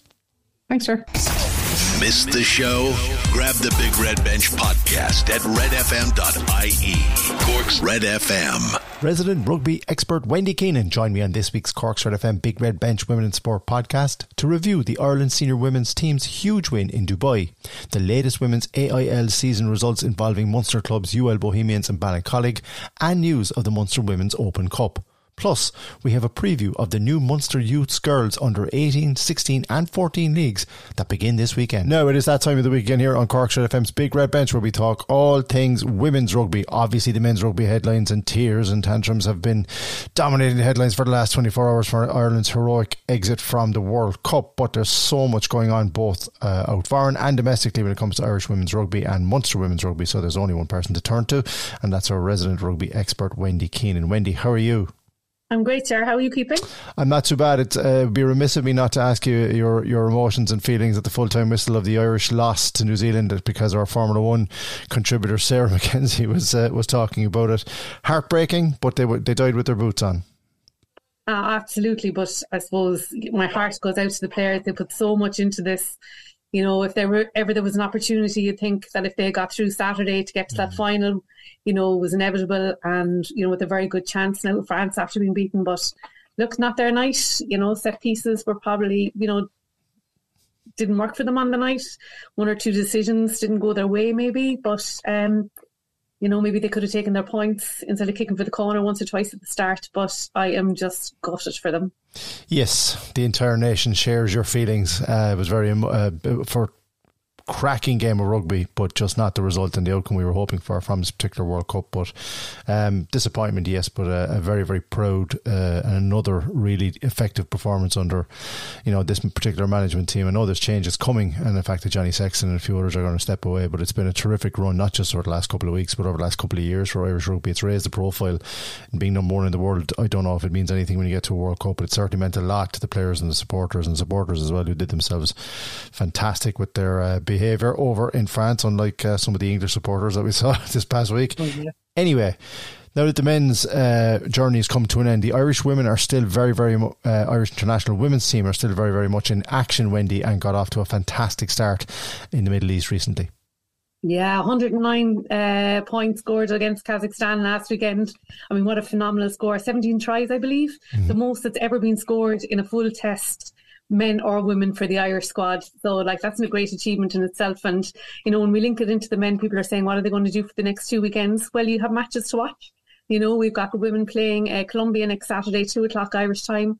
That's live stream, so we'll be able to do that.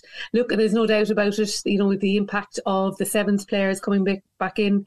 Eve Higgins being one of them, had a huge contribution, four tries, as well as one or two of the other girls um, back into the squad, you know, adding that speed, that dynamic. Um, you know, it's been really positive, and we just wish them the best of luck. Have to take into consideration this is tier three for the people that don't understand. We've tier one, tier two, tier three. We didn't reach tier two like we had hoped we would. So we're now playing tier three. So with that comes the lower level of op- opposition that they're playing against. Yes, and as we said there, the, the one hundred nine nil scoreline speaks for itself. I mean, Kazakhstan are obviously a very weak nation when it comes to international women's rugby. They're in the early formative years of that, and they will get better as time goes on. But the likes of Bevan Parsons and Eva Higgins running in four tries each, and this Irish team wanting to put a marker down under their new manager as well. Very, very important. They will face, as you said, uh, Colombia, who um, are also uh, got off to a good start because... Uh, beating Fiji sixty-seven or sixty-seven uh, thirteen last weekend. So those, and we will highlight those games as the weekend, as the time goes on, because they are live, as you said, on YouTube, and it's an opportunity for young boys and girls to see the Irish women's team in action um, on the back of the men's. Obviously uh, much more uh, high profile, but this Irish team is on a rebuilding phase, and we need to get out of tier three and into tier two, and we've taken the first possible positive uh, step in doing that. Now, let's turn our attention to the N R G A All-Ireland League Women's Division Round four, and the two Munster teams had a very positive weekend, Wendy. Yeah, all good news again this week, which is great to report. We'll start with U L Bows. Four wins from four matches. They'll be delighted. Comprehensive and I suppose expected win over Cook, being bottom of the table. There were tries from Beth Buttermer, Eva McCormack. Chisholm had two, Brianna Hellman had two, Aoife Corry had two, Myrna Wall scored, and Kate Flannery had six conversions. So that was a final score of fifty-seven five. So they'll be absolutely delighted with that. And then um, another win for Ballincollig. That's three from four, which, you know, we've been covering them over the since they've gone to the, the women's A I L. So they'll be absolutely delighted with their start to the season. The scores for um, Ballincollig were Ciara Fleming, Aoife Fleming, and Sinead O'Reilly. And uh, so after four rounds, U L Bows have moved to the top spot in the league with twenty points, and Ballincollig have moved to the fourth um, with fifteen points. So I should have mentioned Ballincollig just won by a point, eighteen seventeen against Wicklow. Um, but look, we're we're looking good. We're still at the top of the table. I know it's early days. It's only round four, but isn't it great to see it? It is. And another thing that's great to see is Kate Flannery, the U L Bows out half. She is the top scorer in the car, uh, in the competition at the moment. For a player who needed to, I think, remind people maybe a bit higher up the, the coaching and selector selecting. Uh, branches of the uh, Irish women's rugby, it's uh, this is exactly what you want from Kate Flannery, taking control of all these games and racking up the points, and it's great to see her sitting at the top of the scorers charts there. I really can't understand how she's not even in the development section, you know what I mean? I, I you know, if they didn't want to name her in the squad, could they not have brought her in as one of those development players? It's mm. not like we have an abundance of number tens, you know what I mean, kicking points week in, week out. um I just don't understand it, if I'm being honest. I mean, really blunt now. I've kind of hinted to it over the last couple of weeks. But um, look, U L Bows will be delighted that she's not mm. in Dubai and she's playing for them, you know what I mean, kicking kicking all those points. But um, yeah, I don't understand it. Well, it's the all she, all she can do is play as well as she's playing, and remind people that they should have picked her first time round, and this will surely put her in the shop window again if she continues this level of performance. She's a smashing player, as you know better than I do. Um, but as you said, let's hope that the people that make the selections uh, the next time around realise what she's capable of and can be reminded of it. And all she can do is just keep knocking over the penalties and the conversions and getting in those tries and proving what a fantastic talent she is. Yeah, absolutely. And a lot of young girls around her, which is lovely to see as well. You know, those Munster young girls, um, and a few of them played for U L Bows last weekend, or sorry, they played for U L last week in their colleges, their college game, beating Galwegians. So they're playing together in colleges and in club and with Munster. Isn't that wonderful? It is. It can only help them as well, just with the understanding both on and off the pitch. It's definitely going to benefit them as time goes on. That is the Energia, uh, as we said, the Energia All-Ireland League Women's Division uh, for round four. The two uh, Munster teams doing very, very well. Ballinhassig top, Ballinhassig Ballincollig up to fourth, uh, U L Bohemians top of the table. We turn our attention now to the Munster Open Cup, Wendy, and some more action there. Yeah, lots of action this weekend in that. So I'll just go through the results. Middleton were defeated by Enniskilrush. Enniskilrush would have a lot more experience. Uh, forty-one seven was the score there. Bruff were defeated by Shannon, forty-five nil. Um, look, they'll be disappointed that they didn't score, but it's their first time fielding um, an adult team. Ballincollig seconds were defeated by Tralee, forty-five twelve. Unfortunately, the Skibbereen U L Bohs game was postponed, but that's taking place next Saturday. But I can tell you the lineup for the semi-finals, hopefully to take place the following week. So it'll be Tralee versus Enniskilrush, and the winners from U L Bohs Skibbereen will be at home to Shannon. So look, they'll be looking forward to that. Of course, we know that um, some of the teams went into the bowl competition. So one match there taking place um, next weekend. So Clonakilty are at home to Bantry Bay. Um, it's close to you. You'll be able to go and watch it um, next weekend. Excellent stuff. Uh, good to see as well that the, the the Munster Open Cup producing some lots of big scores and uh, getting to the business end of that competition already. And of course, uh, down West Cork from, right, from a lot of interest in it from Skibbereen's point of view. So we'll see how they will go. But lots of action to come across Munster over the coming weeks here on the Big Red Bench. We finished this week with well, we finished this week with the beginning of the uh, gargantuan fixture list that involves the under eighteen, under sixteen, and under fourteen. The first round of all the Munster uh, younger age grades. A brilliant time of the year, so much excitement. I've been keeping an eye on Instagram across social media at the various rugby clubs, um, Wendy, over the last couple of weeks or so, and like you know we've had under tens blitzes up the country, we've had lots of teams, but with every club has got girls out training and playing and even playing, you know, friendly games, whatever, before all this begins. There's a lot of excitement, but now we're hitting the business end, at the beginning of the business end, the start of these fantastic age grades. Oh my God, week one of the league. Um, can you believe it? Now, I know, Ger, so, so everybody understands, we've agreed we're going to go through the fixtures for week one, but after that we'll yes. have to cherry pick and, and, yes. and go around the houses. But we want to give all the clubs a mention in their first week of playing. Um, so we're going to do it. We'll start with the under eighteens and we'll work our way to backwards to the under fourteens. But look, the best luck to every single girl who takes to the pitch this weekend. This is what they trained for for the last six weeks. And look, we hope that they go out and enjoy it. We'll start with the under eighteens.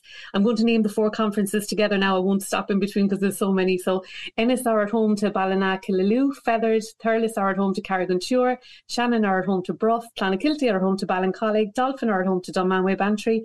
Killarney are at home to the amalgamation of Middleton, Youghal and Fermoy. Um, at under, that's the under eighteens. At under sixteen, then we have Bruff at home to U L Bohs. Feathered Thurles at home to Ballina, Killaloe. Ennis are at home to Richmond Old Crescent. Shannon are at home to Kilrush. Um, and then we'll move on to the under fourteen fixtures. Uh, Ballina, Scarf are at home to Garryowen. Ennis are at home to Richmond. Dolphin, Old Crestons are at home to Dungarvan. Tralee, Castle Island are at home to Mallow, Mitchelstown. Um, Tralee, Castle Island are at home to the Mallow, Mitchelstown amalgamation. Bruff are at home to Feather Thurles, and Galway are at home to Old Crescent. Excellent, well read. No, no better than any newsreader I've heard. So that, just without even getting into detail, as you said, Wendy, there's so much going on. It's very, very hard to keep track of every team and everything uh, that's going on. But it's lovely to see the breadth of clubs across the province playing across these age grades. It just shows this, from strength to strength, and the numbers are there year after year now with underage women's rugby. Yeah, I mean, if we look at the statistics, we're up twenty-five percent participation last year on the year before. I mean, that's quite a big statistic, you know what I mean, for us. We have two extra adult teams um, playing this year in, you know what I mean, in our league. And now we're seeing the abundance of the under fourteens and under sixteens coming through. A little bit less at under eighteen, but that will come. You know, as, as the others go through, we were expecting that. Um, but, I mean, that's without looking at our development leagues. We named those teams last week that are in our development leagues. I think we had probably about twenty more, did we, mm, across the three age grades? And we haven't even got to the minis yet. So maybe next week we'll talk about the minis and we'll highlight one or two of those matches and, uh, you know, what to watch out for. But look, it's going to be a very exciting season. It is, and it's great to see all those teams and all those clubs. The very best of luck, both from Wendy and myself and everybody in the Big Red Bench, to all the teams making their uh, first round appearances at the under eighteen, under sixteen and under fourteen Munster Youth Leagues over the coming weekend. And as we said, we'll do what we can in terms of reminding everybody about where games and when teams are playing, but there's so many teams and such a breadth of age grades, it's just not possible. Uh, but good to see as well that the minis are on the way back as well. We love hearing about the minis as uh, as well as all those other underage grades. That's it for another week of Munster Women's Rugby and International Roundup with our resident expert Wendy Keenan. Thank you very, very much for joining us here on Corkshire F M's Big Red Bench. Delighted to be on, Ger. That's it for another Big Red Bench Women in Sport podcast. Remember to subscribe to the Big Red Bench on Spotify or Apple Podcasts, and you can also listen online at red extra dot I E. Don't forget to tune into the Big Red Bench with Rory O'Hagan, Colm O'Sullivan and guests between six and seven p.m. on the radio every Saturday and Sunday. Follow the Big Red Bench across all our social media channels, as well as visiting our official website, red f m dot I E. The Big Red Bench, Saturday and Sunday from six p.m. Cork's Red F M.